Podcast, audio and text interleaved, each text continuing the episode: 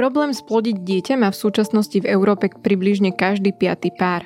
U žien môže dochádzať z dôvodu menšieho počtu vajíčok predčasnej menopauze, mužom v ekonomicky rozvinutých krajinách zase klesá počet aj kvalita spermií. Moje meno je Denisa Prokopčáková a počúvate Vizitu, týždenný podcast denníka Sme o zdraví. Tento týždeň zavíta do nášho štúdia lekár Boris Bayer, ktorý je autorom knihy Protokol prírodzenej plodnosti – Budeme sa rozprávať o tom, ako môžu chlad a teplo ovplyvňovať kvalitu spermií, ale aj o tom, do akej miery ovplyvňuje plodnosť pitie alkoholu, fajčenie a životný štýl.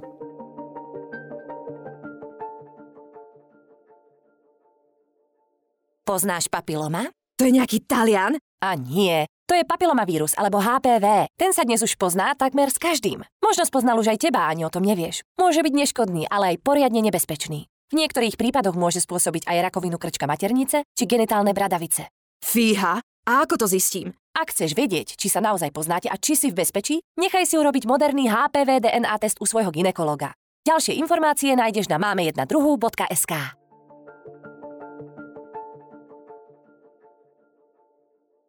Pán Bajer, ja som si pred nahrávaním tohto podcastu pozerala viaceré svetové štatistiky a napríklad Svetová zdravotnícká organizácia uvádza, že približne každý šiestý človek na svete je neplodný. Pričom rozumiem tomu, že vo svete budú rozdiely že to nebude na každom kontinente rovnaké, že napríklad Afrika má určite uh, väčšiu mieru neplodnosti ako Európa.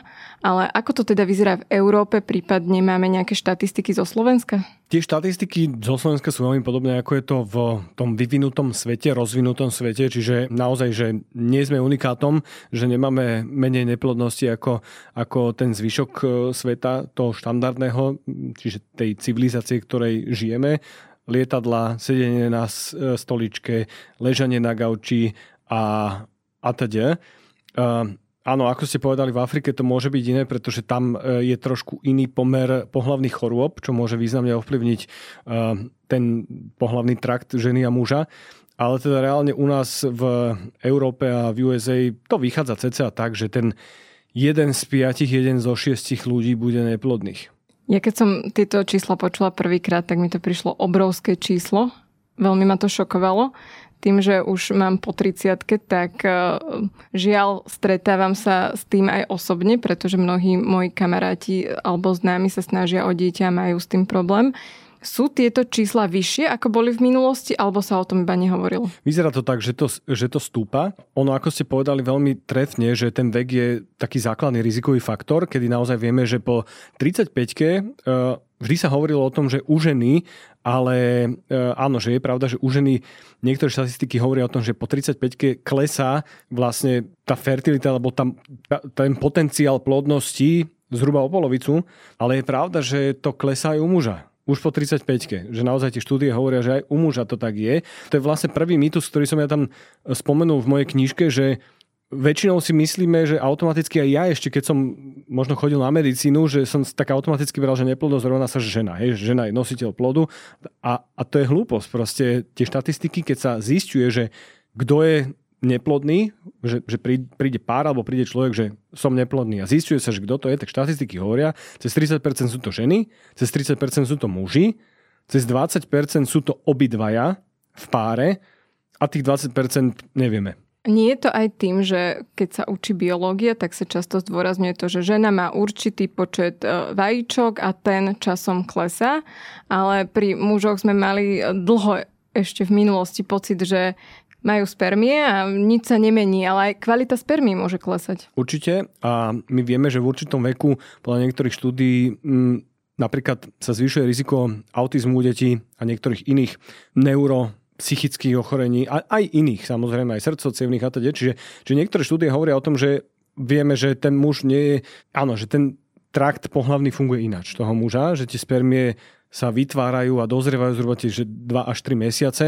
Tá žena má v, už od úvodu svojho života, že čo je fascinujúce, že už keď sa žena rodí v lone svojej matky, tak už máte vajíčka, z ktorých potom vznikne nejaký plod. To znamená, že ja som to písal aj do knižky, že moja dcéra bola ešte v lone mojej svokry.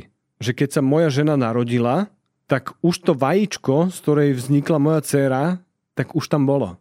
Čo je fascinujúce a to naozaj je, že, že taký, že pre mňa to bol, že uh, jak, ako sa to povie po slovensky, že hlavu vybuchujúci fakt. Že čože? že, Naozaj až takto? No, akože ja som nad tým nerozmýšľal takýmto spôsobom. Že, a to, a, ale viete, že tým pádom ovplyvňuje životospráva počas tehotenstva mojej svokry, ovplyvňuje to reálne, že ako je na tom moja dcera. Čiže my vieme, že naozaj, že tie ženy počas tehotenstva, že nemôžeme to brať na ľahkú váhu, že si predstavte, že keď niekto by mal ženu, ktorá je alkoholička a ovplyvňuje to skrátka ďalšiu generáciu a ďalšiu generáciu potom. Pre mňa napríklad taký um, hlavu vybuchujúci fakt bol napríklad, keď som robila rozhovor s profesorom Jaroslavom Petrom, on sa venuje endokrinným disruptorom a plodnosti a on mi napríklad povedal, že dnes sme veľmi posunuli štatistiky, alebo teda kritéria o, o plodnosti, pretože formálne by boli muži neplodní už takmer všetci, že v minulosti to, čo sa považovalo, že koľko spermí a v akej kvalite musia mať muži na to, aby boli plodní, takže veľmi mm-hmm. klesla. Áno, a je tam aj, aj viac tých faktorov sa e, teraz berie, keď toto je takto, že aby som povedal, že tá neplodnosť je otázka nejakých interdisciplinárnych spoluprác. To znamená, že keď niekto je napríklad odborník na výživu, a niekto je odborník na urológiu, niekto je odborník na ginekológiu, tak sám skrátka podľa mňa nemôže tieto veci riešiť a musí to riešiť s viacerými odborníkmi naraz. Čiže ja keď e, spolupracujem, tak spolupracujem s mojimi ginekologmi, s urológmi a skrátka, keď mi príde niekto s neplodnosťou, tak musí to byť interdisciplinárne. Niekedy do toho potrebujete psychologa, niekedy do toho potrebujete fyzioterapeuta napríklad. Lebo aj to, to pánové dno napríklad môže byť späté s neplodnosťou. A keď sa mu venujete, tak akože sa to zlepšuje. Čiže chcem, chcem tým povedať, že naozaj, že nie je to jednoduchá vec, je to, je to naozaj komplexná téma a, a my zistujeme tým, že sa zlepšuje diagnostika všeobecne v medicíne, nielen teda v neplodnosti, tak už teraz sú tam e, také rôzne indexy v spermiách, že, že aký, ako sú narušené tie spermie. Hej? Že, že naozaj, že to, čo kedysi nebolo, kedy sa počítalo, že množstvo spermí, počítala sa nejaká že pohyblivosť a, a analyzovala sa ejakulát a tak teraz už máme oveľa viac, oveľa hlbšie to vieme zistiť, že či tá spermia nie je poškodená. E, napokon ale máme aj lepšie diagnostické metódy u žien. Čiže, aby som to povedal aj tak, že je pravda, že tým, že lepšie diagnostikujeme, aj sa zvyšuje teda ten pomer neplodnosti, lebo lepšia diagnostika rovná sa, že zachytíme viac ľudí. Ale áno, že určite aj tie environmentálne faktory, tie endokrinné disruptory, hrá to tam nejakú rolu. O veľa veciach ešte nevieme, napríklad o mobilných telefónoch, ešte veľa nevieme. Nemáme také nejaké dlhodobé štatistiky, nevieme o nejakých Wi-Fi a o podobných zariadeniach, že, že naozaj, že niektorí tým strašia, niektorí hovoria, že nie, že to nič, nič nie je, ale ja si myslím, že treba sa na to pozerať tak, že e, potenciál tam nejaký je, ako to môže ovplyvniť plodnosť, ale tie štatistiky ešte nemám nejaké dlhodobé, hoci vieme, že napríklad zvyšovanie teploty semenníkov môže výrazne ovplyvniť tie spermie. Či už to, ako sa hýbu, alebo to, že ako sa ničia. Lebo semenníky, keď si predstaví niekto, že ako som povedal, že je rozdiel medzi tým, tým traktom pohlavným ženy a muža, tak semenníky sú mimo tela. V štandarde. U ženy to tak nie je. U ženy sú všetky vo vnútri brúšnej dutine. Čiže tie semeníky majú radi o nejakých 1,5-2 stupne menej teplotu. Predstavte si, že si sadnete do takej teplej džakusky alebo do sauny, alebo to vykombinujete a potom si ešte sadnete do vyhriatého auta, do sedačky, ktorá je vyhriatá, potom sa dostanete domov z tej jacuzzi a sauny, z vyhriatého auta a dáte si na lono laptop Hej, a že teraz, hej, že máte už viacero faktorov, ktorý podľa mňa jeden, že nezávaží až tak veľa, ale zrazu máte viac faktorov a to, čo som povedal, to nie je nereálna situácia. Keď sa nad tým zamyslíte, to nie je nereálna situácia, to je akože bežné, čo sa môže stať. Niekto si dať wellness, sadne si do auta v zime a, a ide pracovať. Taký pekný zimný víkend. No, ale si predstavte, že zrazu z tej teploty semenníkov sa dostávate na teplotu tela, možno aj vyššie, tým vyhrievaním a zrazu vám to ovplyvní tie spermie, ktoré tam sú. Takže je viacero faktorov, ktoré to môžu ovplyvniť. A ešte by som podotkol k tomu veku, že je to síce neovplyvniteľný faktor, ale je to aj ovplyvniteľný faktor, že, že, hej, že my sa vieme rozhodnúť, že kedy to dieťa máme, ale druhá vec, čo chcem povedať, že nie je to iba ten vek, ktorý je v občanskom preukaze, ale je to aj vek biologický toho človeka a najmä biologický, lebo sú ženy, ktoré môžu mať 35, 36, 37 rokov a sú biologicky že na tom skvele, mm-hmm. a ma, môžu mať bezproblémové tehotenstvo bez akéhokoľvek rizika. Sú naopak ženy, ktoré keď majú 25-26 rokov, čo si bereme, že je v poriadku fertilný vek, ale môžu mať tak zhumplované zdravie, že sú rizikovo úplne niekde inde. Čiže ten vek nie je jediný faktor a my vieme, že máme určité také tie rizikové faktory neplodnosti a tie štatistiky hovoria o tom, že keď nenájdeme žiadne rizikové faktory u toho páru, tak tá šanca na plodnosť, to znamená, že v tých 12 mesiacoch sa počíta, že 12 mesiacov, keď sa niekto snaží a, a, a reálne príde k tomu oplodeniu, tak tam je šanca 83%, keď nie je žiadny rizikový faktor. Keď máte jeden rizikový faktor, čo môže byť že alkohol, fajčenie, môže to byť zlá výživa, môže to byť obezita, môže to byť podvýživa, môže to byť čo som nepovedal, žiadna fyzická aktivita, sedavý spôsob života a teda, tak ak máte jeden rizikový faktor, tak už je to, pokiaľ si dobre pamätám, že 71% šanca, no. že to klesá o 10, viac ako o 10%. Keď sú dva rizikové faktory, tak to máte, že 61%. Keď sú tri, máte, že 52% a potom, že keď máte 4, tak je to myslím, že iba 38%. A tie 4 rizikové faktory nájdete kedykoľvek u množstva párov. Takže to je tiež, podľa mňa, to je to, čo stojí za tým, prečo je to téma tejto doby a čo mňa šoklo, že prečo o tom nikto ešte nenapísal knihu na Slovensku. A aj sa ťažko dohľadávajú tie zdroje. Musím povedať, Určite. že ešte pred dvomi rokmi, keď som hľadala o tejto téme nejaké zaujímavé knihy alebo odborníkov, ktorí by sa tomu na Slovensku venovali, tak naozaj ich je málo. Možno aj to je dôvod, prečo ste vypredali prvý náklad v predpredaji, Hej. že ľudí to zaujíma. Áno, akože takto, že vôbec som nevedel, aká bude, aký bude záujem, keď som tú knižku písal, že to naozaj človek nikdy nevie odhadnúť, je to nová téma. Ja keď sa mám priznať, že ja som z začiatku tiež tomu neveril, keď som s tým začal robiť, lebo my sme sa na medicíne učili stále to, že tak automaticky som to rátal, že je problém s neplodnosťou, rovná sa asistovaná reprodukcia. Bodka. Že nejak som sa nestretol s tým, že áno, že aj táto životospráva môže takto, takto zlepšiť toľko to percent, to môže zhoršiť zase to riziko neplodnosti, ako som povedal. Čiže, čiže keď mi prichádzali prví ľudia, že máme problém s neplodnosťou, tak som si myslel, že, mm, že tak tu asi veľa nespravíme. Potom som si o tom začal čítať.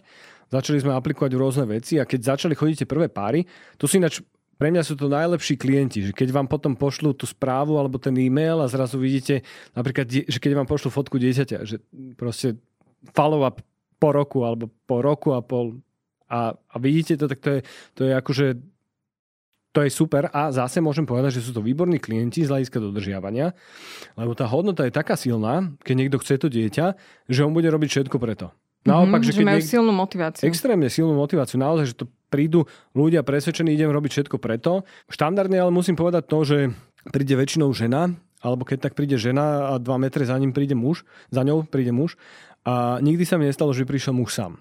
Čiže je to aj také, že že muži sa boja toho, že ja neviem, že ukážu svoju slabosť, keď by niekto zistil, že je neplodný a to je hlúposť, lebo častokrát za to nemôžu alebo nie sú iba informovaní, čo môžu spraviť preto, aby sa to zlepšilo. Ale v súčasnom nastavení spoločnosti, najmä na Slovensku, ale nechcem nám iba krajine krivdiť, tak myslím si, že aj ženy sa vedia cítiť e, nefunkčné alebo pokazené, keď e, nemôžu mať deti, že táto spoločnosť je stále tak nastavená, že mm, zmyslom vášho bytia je Určite. dieťa a keď, keď ho zrazu nemôžete mať niečo s vami zle. Určite.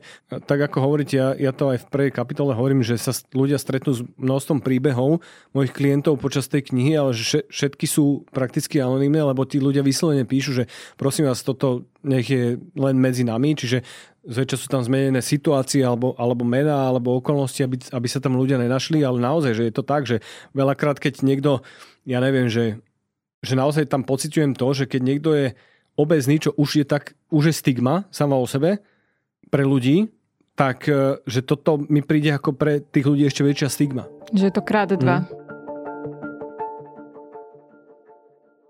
A ako to funguje, keď vás navštíví klient? Čo všetko, alebo klienti, čo všetko zistujete? Tak štandardne my sa môžeme pozrieť na to, že, že kde ten problém je. Čiže u ženy ten problém môže byť, že anatomický, hej, problém priechodnosťou tých pohlavných e, ciest, štatisticky často je to problém s ovuláciou a najčastejšie, keď je problém s ovuláciou, tak je tam e, tzv. syndrom polycystických vaječníkov, môže tam byť aj endometrióza, častý môže byť antifosfolipidový syndrom alebo lupus systémový, ale teda, že, že štandardne, keď ja môžem povedať z praxe, že, že čo tam vydávam, tak tam býva buď ten syndrom polycystických vaječníkov alebo tá endometrióza, e, s čím napokon aj vieme pomerne dosť tej životospráve spraviť a, a pomerne dosť informácií nájdú uh, dámy s týmto problémom v knihe.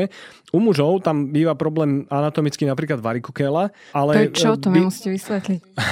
tam je problém s Takto, že je to problém s cievným systémom semenníkov uh-huh. a čo sa tam deje, že tam nie je dobrá regulácia tých semenníkov a je tam vyššia teplota potom. Uh-huh. A môže tam potom prichádzať aj ku problémom s priechodnosťou toho ejakulátu v tom pohlavnom systéme muža, ale štandardne, že s čím vieme asi najviac spraviť, lebo toto je urologická otázka. To je, to je fakt, že to keď niekde zistíme ne, takýto problém, tak to je otázka pre urologov lebo tí to riešia. Takisto ako ginekologovia riešia, vždy, vždy ako keby medicínsky to musí riešiť niekto spolu s nami. Čiže že naozaj je to opäť, že keď mám tých, tých ľudí, tak, tak ja viem, že toto pôjde ku ginekologovi, toto je otázka ginekologu. Ja nie som ginekolog, čiže nebudem riešiť liečbu ginekologickú, ale spolu s ním budem spolupracovať z tej mojej strany a z jeho strany, aby sme čo najlepšie pomohli tomu človeku. Čiže toto je napríklad urologická otázka, ale potom tam môže byť otázka endokrinologická. E, my vieme, že štítna žľaza môže robiť problém. My vieme, že aj u muža, aj u ženy. A vieme, že u muža ten testosterón, hladiny testosterónu môže byť, môžu byť problémové. A tam už sa dostávame do takej hlbokej spolupráce interdisciplinárnej, že napríklad zistíte u toho muža, že dobre, že je problém s testosterónom, ale že kde, na ktorej úrovni. Čiže zistuje sa tam hladiny testosterónu, zistujete tam hladiny bielkovín, ktoré viažu testosterón, zistujete hladiny voľného testosterónu, lebo to nie je to isté ako celkový testosterón. Zistujete u muža aj množstvo estrogénov, eh, hlavne estradiolu, čo je hlavný estrogen, lebo ten pomer medzi testosterónom a estro, estrogénom môže nám ukázať, že kde môže byť problém, že tam môže byť problém s tzv. aromatizáciou testosterónu a zmenou na estrogény. Môže byť problém nie na tej centrálnej úrovni, čiže vo forme, že v semeníkoch, ale môže byť na periférii, že na hormónoch, ktoré regulujú vyplávanie a tvorbu testosterónu. Čiže to je, že hypofýza a hypotalamus, dve tkaniva, ktoré sú hormonálne ako keby takí policajti. Čiže tam môže byť problém na úrovni luteinizačného hormónu, na folikuly stimulujúcemu hormónu. A to ešte ten mužský trakt je veľmi jednoduchý, ako keby, že oproti ženskému naozaj, že to, to, to sa vie pomerne rýchlo naučiť niekto, kto, kto Hej, že my, ja, ja som študoval chválebu na experimentálnej endokrinológie, čiže na ústave experimentálnej endokrinológie, čiže pomerne toto je taká vec, že, kde sa viem zorientovať, ale si predstavte, že, že bežný človek by sa v tom mal zorientovať, no nemá šancu. Ja som biológ a tiež som vždy na štátniciach dúfala, že radšej mužský no. systém ako ženský, no, lebo no. ten ženský je oveľa väčšie peklo. Jasné, lebo, lebo akože muž, dobre, že pravdepodobne vyzerá to tak, že nejakú cyklistiku tam má, hej, že, že tie cykly tam nejaké asi sú, ale sú pomerne také subtilné, že nie je tam nejaký... Ale u ženy tam sa, že násobne, že, že sto, stovky násobne hodnoty, tam progesterón, estrogény, hej, že akože tam aj testosterón hrá svoju rolu v, pri ovulácii, hej, a tam máte tú, tú folikulárnu fázu, tú prvú, potom je tam tá ovulačná fáza, tá luteinizačná fáza a to sme iba na úrovni toho, toho vaječníku, potom tam máte maternicu, že, že tam, tam je tá, tá, tá sekrečná fáza, proliferačná fáza a, a, a všetky tieto, že a, a potom to je, že lebo hej, že malo by sa to diať spolu, tých 28 dní, ale sú situácie, kedy sa to proste nedieje spolu a že, že naozaj to je, to je alchymia, preto hovorím, že to má byť v spolupráci vždy s ginekologom, ktorý je na to expert.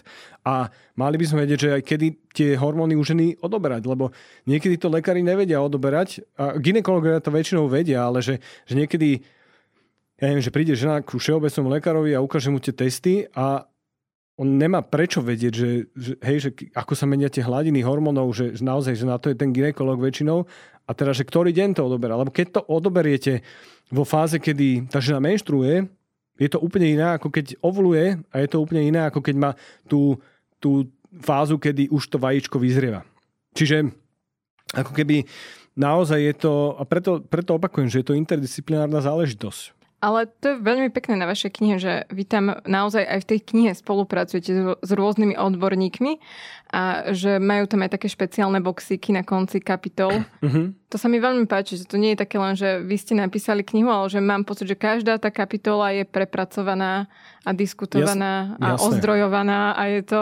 Jasné, a to tak podľa mňa musí byť, že keď to je takáto komplexná téma, tak e, nemôžete sa brať ako odborník na všetko. A naozaj, že áno, že keď niekto študuje tú, tú fyziológiu, patofyziológiu alebo tú biológiu, mal by vedieť asi zo všetkého niečo, lebo tie systémy sú úzko späté, ale že keď e, chcete písať o plodnosti, tak musíte tam mať recenzentov, ktorí sú urológovia a ginekológovia.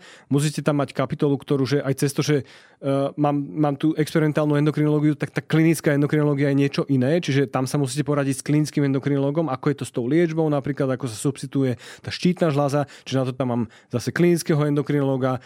Keď uh, riešite, že spánok alebo stres, tak si poradíte s, s psychológom alebo sa poradíte s, so spánkovým expertom, s neurologom, hej, že, že naozaj to podľa mňa tá, tá doba polyhistorov už dúfam skončila a, a keď chcete napísať takúto obsažnú knižku, musíte ju proste mať zrecenzovanú takýmto Ja dúfam, že sa neurazíte, ale ja keď som to videla prvýkrát na Instagrame, mm-hmm. že knihu s takýmto mm-hmm. názvom vydávate, tak som si hovorila, že no poďte škošte, no to bude nejaký mm-hmm. akože taký, taký akože, že marketingový ťah, lebo teraz to všetci riešia a že mm-hmm. toto obsiahnuť to nie je také jednoduché a až keď som ju chytila do ruky a mala som ju vytlačenú, tak som si stále viac hovorila, že ale on to vôbec akože nebolo ľahké a vôbec mm. to nie je taká tá uh, jednoduchá cesta nie, no, napísania akože... knihy a že naozaj je komplexná, naozaj sú v nej e, odkazy na štúdie, naozaj, ako hovoríte, tam spolupracujete aj e, s ginekologičkami, je tam urológ Švihra, ktorý asi recenzoval práve tie urologické témy a že zrazu každá tá kapitola dáva zmysel. Mm.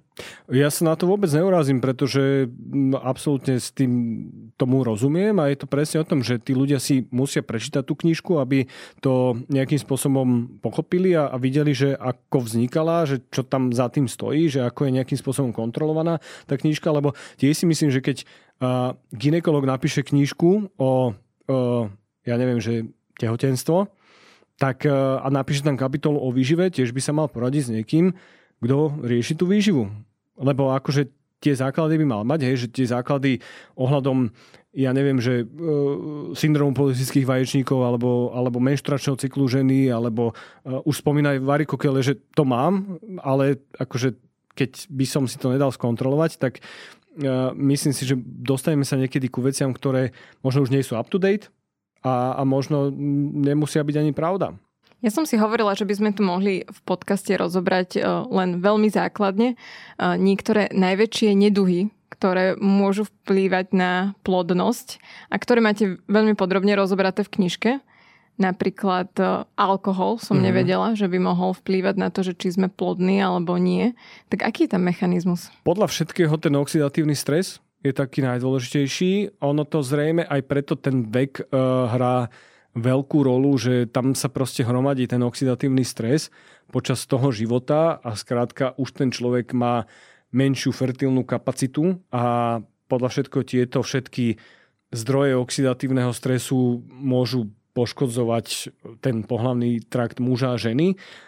Tak ako sme sa bavili, že to vajíčko proste, to množstvo tých potenciálnych vajíčiek má, má žena definitívne, od začiatku života, tak je to možno trošku iné ako u muža, že ten muž, tam je to od tých dvoch, troch mesiacov predtým, čo akože keď si zoberte napríklad u fajčera marihuany, tak to by musel byť, že fajčiar marihuany, ktorý fajčí raz za pol roka, aby sa do toho netrafil. Aby to neovplyvnilo tú kvalitu tých spermí, lebo tam naozaj, keď si pozrete tú knížku, tak, tak e, môže marihuana výrazne ovplyvniť e, to, ako tá spermia vyzerá, ako sa hýbe. Toto ma inak tiež prekvapilo, no. že aj marihuana. No jasne, tak je to taká istá látka za mňa ako, ako ten nikotín. A to fajčenie, akože nie samozrejme úplne, ale že viete, inhalujete to, počas toho inhalovania vznikajú rôzne splodiny, čiže ten oxidatívny stres, akože to fajčenie je pre mňa, že extrémne ovplyvniteľný rizikový faktor. Extrémne rýchlo viete zlepšiť množstvo orgánových sústav, mať zdravotné benefity a znižiť si riziko, ale pritom, keď sa pozrite na tú štatistiku, koľko ľudí fajčí, a naozaj, že tam už potom sa dostávame k tomu, že koľko tých rizikových faktorov sa kombinuje. Že ja tvrdím, že keď niekto zlepší výživu iba, tak akože to s tým nespasíte toho človeka. Preto musíte povedať všetky tie ostatné rizikové faktory, že dobre, môžu tam byť tie environmentálne faktory, môže tam byť to teplo, hej, že to teplo, ktoré bežne uh, považujeme za pozitívne pre zdravie, tak môže za určitých okolností negatívne ovplyvňovať tú, tú plodnosť. Hej? Že keď by som mal povedať, že či je saunovanie zdravé, tak poviem, že samozrejme, že je. Zlepšuje to vnútornú výstelku ciev a teda a teda. A ak by som mal klienta, ktorý má významný problém s plodnosťou, tak mu poviem, že teraz chvíľočku bez tej sauny asi by to bolo lepšie, alebo teda, že keď tam byť, tak možno kratšie a kontrolovať si tú teplotu a tak ďalej. Hej, že... Platilo by to aj pri otužovaní? Lebo pri... športovci ča- často otužujú uh-huh. a že či tým spermiam vadie chlad? Pri otužovaní sa tieto uh, faktory nezistili významne, ale zase musím povedať, že E, je na to oveľa menej štúdí ako pri tom saunovaní, lebo Fíni, to, akože Fíni sú veľmi dobrí vedci a Fíni sú veľmi, veľmi dobrí saunári. Ono v skutočnosti, keď sa o tom bavíme, že, že tam tie odporúčania sú napríklad, že tehotné by sa mali vyvarovať e, saunovaniu, ale tak pozrite sa do Fínska, že tie tehotné tam chodia bežne do tej sauny. Ešte raz hovorím to, že je to väčšinou že zhluk faktorov. Nie je to iba jeden jediný faktor.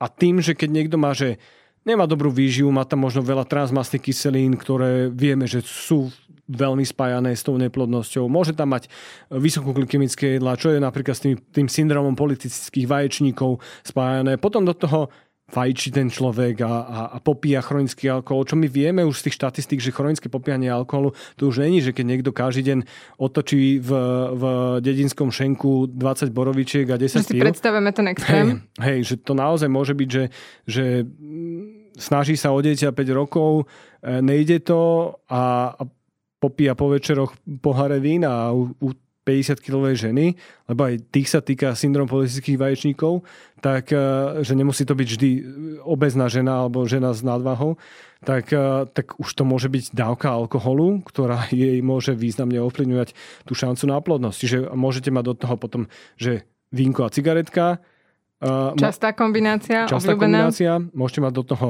sedavý spôsob života, že niekto skrátka sa zapriahne do práce viac, že, že nedarí sa mu odeť, tak teraz sa fixuje na prácu a sedí 12-16 hodín denne na, na sedačke, na stoličke, teda vyhýba sa športu, lebo možno niekde čítal, že, že keď bude športovať, že to tomu môže významne ovplyvniť ten cyklus a viete, už máte zrazu 4-5 rizikových faktorov a už tá šanca, ako som povedal, ide z 83% na 38%. Ale určite by sa teraz našiel nejaký fajčiar, ktorý by sa opýtal, že a koľko tých cigariet ovplyvní mm-hmm. plodnosť? Sú na to nejaké štúdie? Sú, sú na to štúdie, kde sa porovnáva akože množstvo tých cigariet. Samozrejme najhoršie sú na tom tí, čo fajčia 20 a vyššie. Je tam rozdiel medzi tými, že 10 až 20 a 0 až 10, alebo 1 až 10 tak, ale že vždy štatisticky významne to je, že keď fajčí 0 cigariet, alebo akúkoľvek cigaretu. Do akej miery vplýva stres? Pretože mnohí ľudia mi hovoria, že si myslia, že to zvýšenie neplodnosti v súčasnej dobe je aj preto, že žijeme také stresujúce životy. No, my vieme, že neplodnosť spôsobuje stres a tam bola tá otázka, že ja som to aj v knižke položil, že či stres spôsobuje neplodnosť. A podľa tých zdrojov, ktoré sú tam, tak vyzerá, že je to jeden z tých rizikových faktorov, ktoré môžeme do toho rátať. Nehovorím, že bude hlavný u každého, ale my vieme, že tie chronické hladiny kortizolu, to je ten stresový hormón dlhšej reakcie, tak e, môžu významne ovplyvňovať aj hormóny pohlavné, lebo my si musíme uvedomiť, že ten kortizol, aj ten testosterón, aj tie estrogény vznikajú z cholesterolu, z tej prvej látky, lebo sú to steroidné hormóny a kvázi tam je taká, taká kompetícia medzi tými hormónmi reálne, že vzniká, lebo, lebo ešte z, z Máte tam, že progesterón, z progesterónu potom vznikajú, to je ženský pohlavný hormón, jeden z nich, z toho vznikajú korti, e, kortikosteroidy a už z kortikosteroidov nemôžu vznikať pohlavné hormóny muža a ženy. Z progesterónu ešte áno, čiže tam vie vzniknúť z toho testosteróna iné metabolity, čiže iné androgény a z toho vie vzniknúť ženský pohlavný hormón. My si musíme uvedomiť, že ženské pohlavné hormóny vznikajú z mužských biochemicky.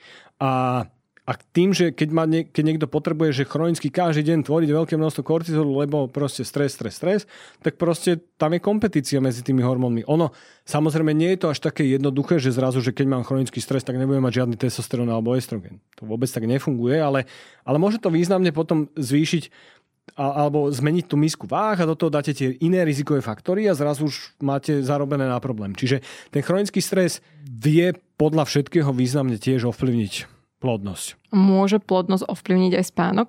Že množstvo spánku? Určite. A tam máme viac tých dôkazov a, a to vieme, že ten spánok je ten regeneračný systém, ten najdôležitejší, že keď si niekto ide kupovať doplnky výživy na spánok a, a predtým ešte nemá že dobrú kvalitu a kvantitu spánku a spánkovú hygienu, tak akože s tými doplnkami uh, uh, Jaro to neudela, či ako sa to povie po česky. A naozaj, že e, keď si predstavíme, že mali by sme spať zhruba tretinu života, tak do tých 30 rokov by sme mali 10 rokov prespať. že, že keď si to na to takto, takto pozrieme, takže, takže ten spánok jednoznačne, tá tretina dňa, keď bude zlá, tak bude ovplyvňovať tie ďalšie dve tretiny. Ono je to späté s viacerými problémami, že keď spíme málo alebo málo kvalitne, tak to ovplyvňuje náš výber jedla, ovplyvňuje to to, že či Eh, ako máme senzitivitu na inzulín, čiže ako vieme priberať alebo nepriberať.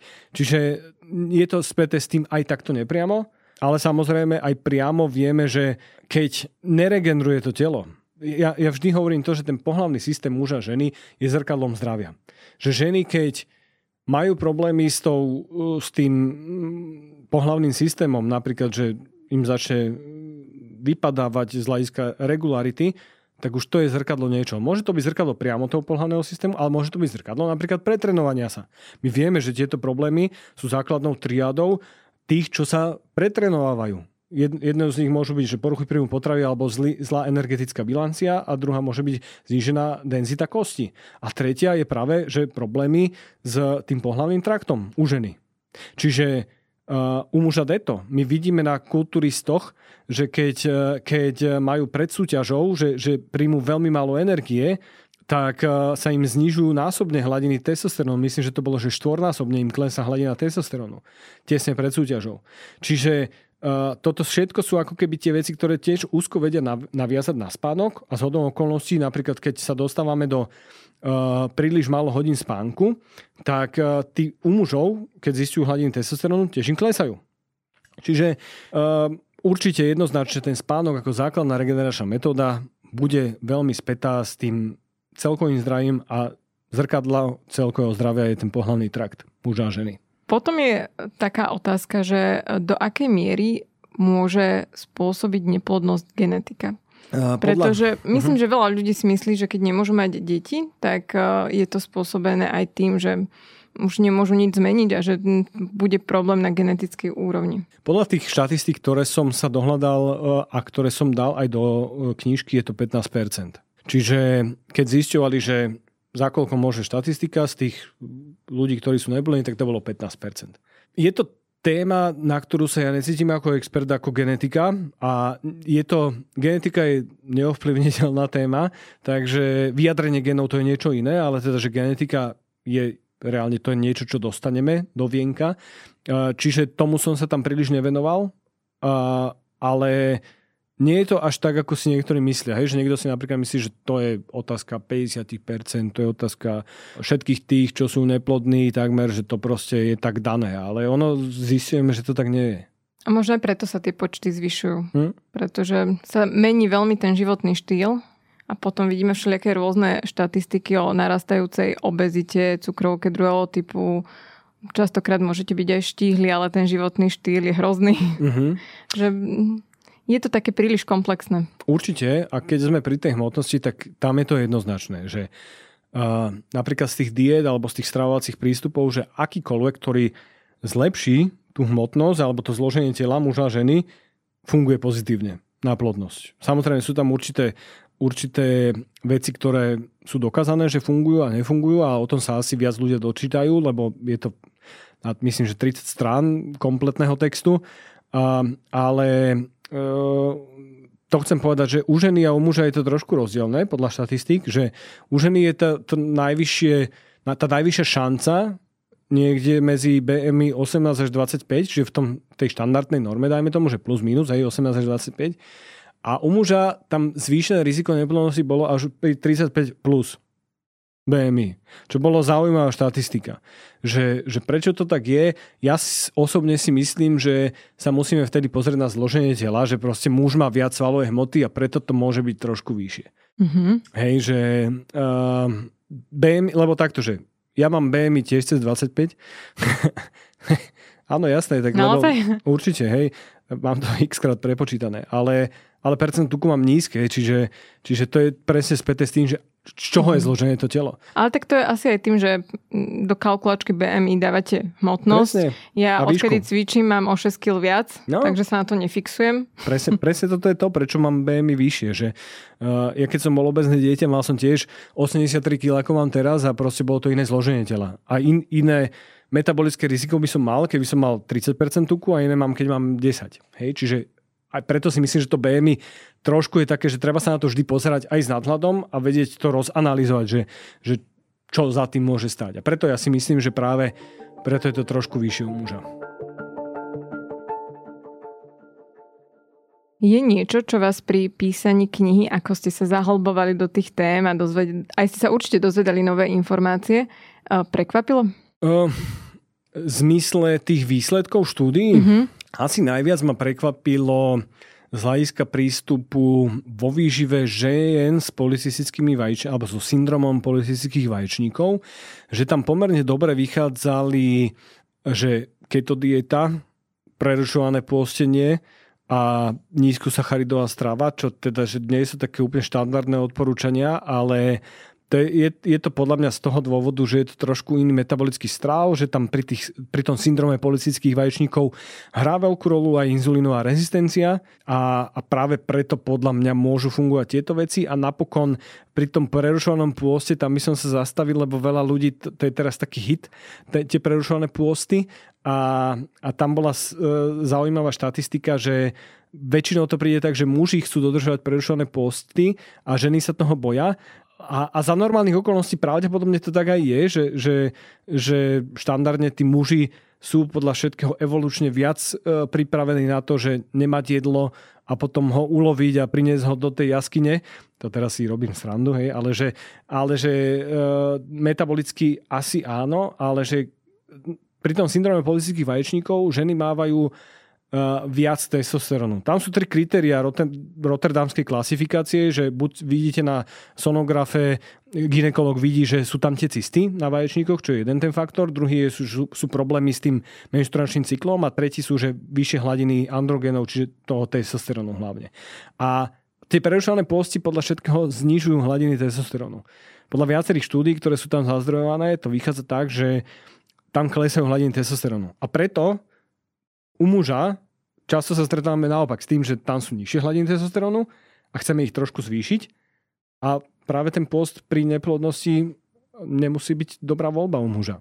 Čiže toto ma tak najviac asi prekvapilo z tých prístupov. Mňa celkovo prekvapil syndrom politistických vaječníkov, pretože ja sa priznám, že som o ňom nevedela veľa, ale vždy, keď dám uh, na Instagrame anketu, že o čom by ľudia chceli podcast, uh-huh. tak toto sa mi tam objavuje najčastejšie, takže už okay. mám naplánované, že túto tému musím spracovať a vlastne ma prekvapilo, že asi to trápi viac žien, než som si myslela. Uh-huh. Zavolajte si určite doktorku Lapides, ktorá mi robila recenzentku a je odborníčka na asistovanú reprodukciu a na ginekológiu, takže to vám teraz tak hintujem, že, že tam vám o tom bude povedať, vedieť povedať určite oveľa viac.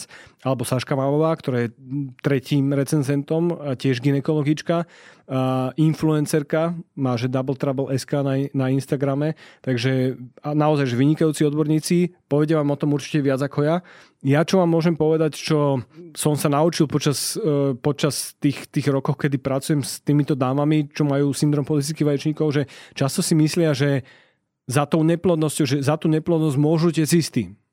Ale tie cysty sú následok toho metabolického stavu, čo sa tam deje.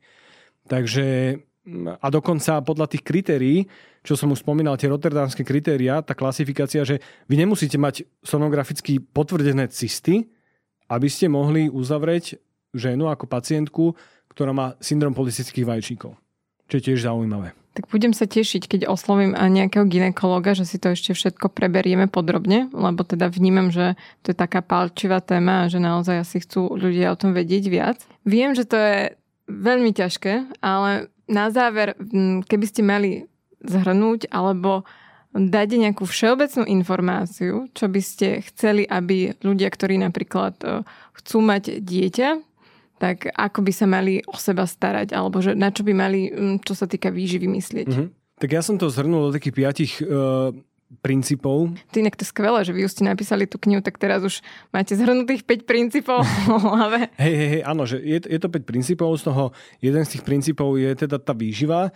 A tam ako keby v tej výžive, čo môžem poradiť ako taký za, začiatočný, taký starter pack, že samozrejme individuálne to vždy sa snažíme, keď už niekto príde, že mám problém a, a, a riešime ho individuálne, tak, tak tam naozaj, že tie princípy budú niekedy rozdielne, ale štandardne tá mediteránska strava, tá strava stredozemného mora, alebo inšpirovaná strava stredozemného mora funguje. Hej? Že to je taký základný že od čo sa viete odraziť. Hej? Že potom už by som špekuloval také, že či zaradiť do toho menej sacharidov, viac sacharidov, alebo že aké tuky zvoliť, že nasytené, nenasytené, polynenasytené, lebo tam môže byť veľa rizikových faktorov iných mimo plodnosti, čo, že na čo musíme dbať, lebo to zdravie nie je iba otázka plodnosti. Hej? A, ale teda, že toto, tá mediteránska strava má najviac dôkazov, a sa najľahšie dodržuje podľa mňa, lebo je taká, že dlhodobo udržateľná, lebo takéto dieta viete, že aj cez to, že som ju tam po, zo, zobral ako jednu z možností, ktorá môže fungovať na plodnosť, tak hovorím to, že preto, lebo toto je unikátna záležitosť, že vy keď sa posnažíte o dieťa a podarí sa to, tak tam môžete aj krátkodobo vedieť udržiavať nejakú dietu. Ale keďže mám dlhodobo do, povedať niekomu, že aby bol zdravý a držal do 80 keto dietu, tak mu poviem, že skôr to nebude dobrý nápad.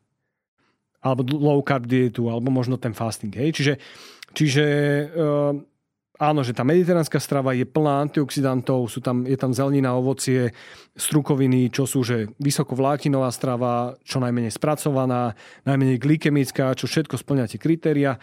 A sú tam ryby, čiže aj tie omega-3 masné kyseliny sú spájané s tým, že, že s, s plodnosťou a, a teda. Takže, takže to je taký ako keby základ, olivový olej ako zdroj molenasýtených masných kyselín. Čiže ja by som povedal, že nech začnú s tou mediteránskou stravou, s tým nič nepokazia. Určite možno, čo sme neprebrali, je tá fyzická aktivita tam by som povedal také základné odporúčania, že e, muži zväčša nie sú až tak náchylní na intenzitu tréningu, frekvenciu tréningu a objem tréningu ako ženy. Že u žien môže byť naozaj problém nieke, a ja som sa s tým stretol x krát v praxi, že ženy sa snažili, mysleli si, že čím viac, tým lepšie a boli pretrenované a skrátka ten ich menštruačný cyklus nefungoval správne. A keď začali cvičiť menej, či už menej intenzívne, alebo že menej s menšou frekvenciou, alebo menší objem tréningu, tak sa to zlepšilo.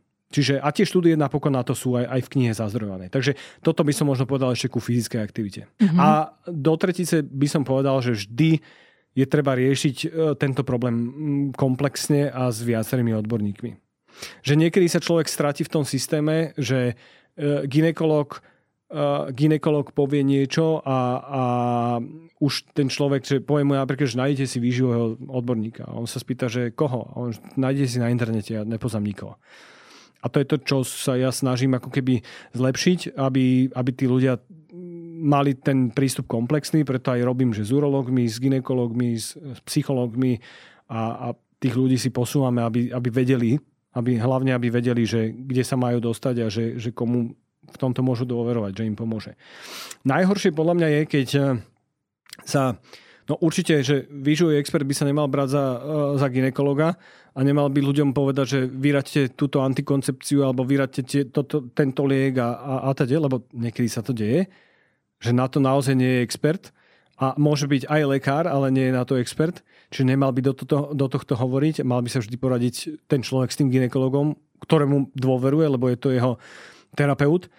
Zároveň si myslím, že ginekolog by niekedy mal vedieť, že stretol sa s tým, že dáme odporúčania a neznámy ginekolog, čiže nie, niekto, s kým spolupracujeme, povie, že nie jeste 1800 kalórií, jeste teraz 1200 kalórií, lebo to pomôže ale myslím si, že v tomto zase by mal dať na toho experta, ktorý to odporúči.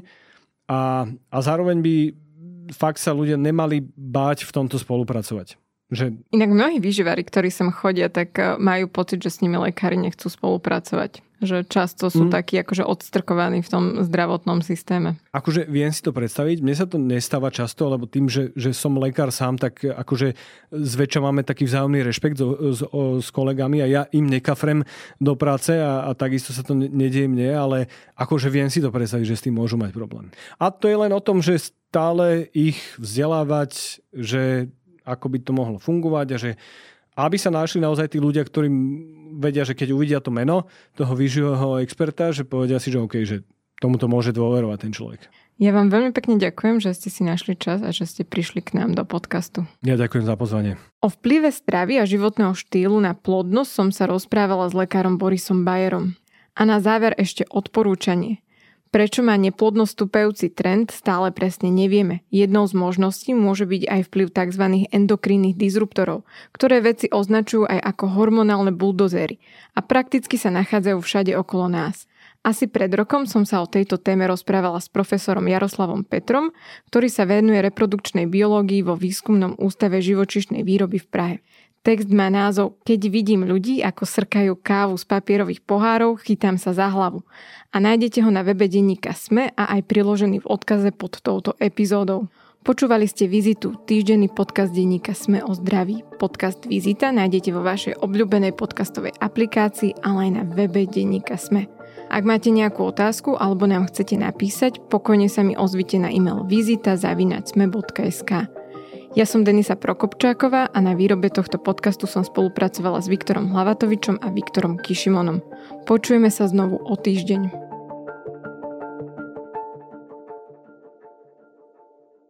Poznáš papiloma? To je nejaký Talian? A nie, to je papilomavírus alebo HPV. Ten sa dnes už pozná takmer s každým. Možno spoznal už aj teba, ani o tom nevieš. Môže byť neškodný, ale aj poriadne nebezpečný. V niektorých prípadoch môže spôsobiť aj rakovinu krčka maternice či genitálne bradavice. Fíha, a ako to zistím? Ak chceš vedieť, či sa naozaj poznáte a či si v bezpečí, nechaj si urobiť moderný HPV DNA test u svojho ginekologa. Ďalšie informácie nájdeš na máme 1 2.sk.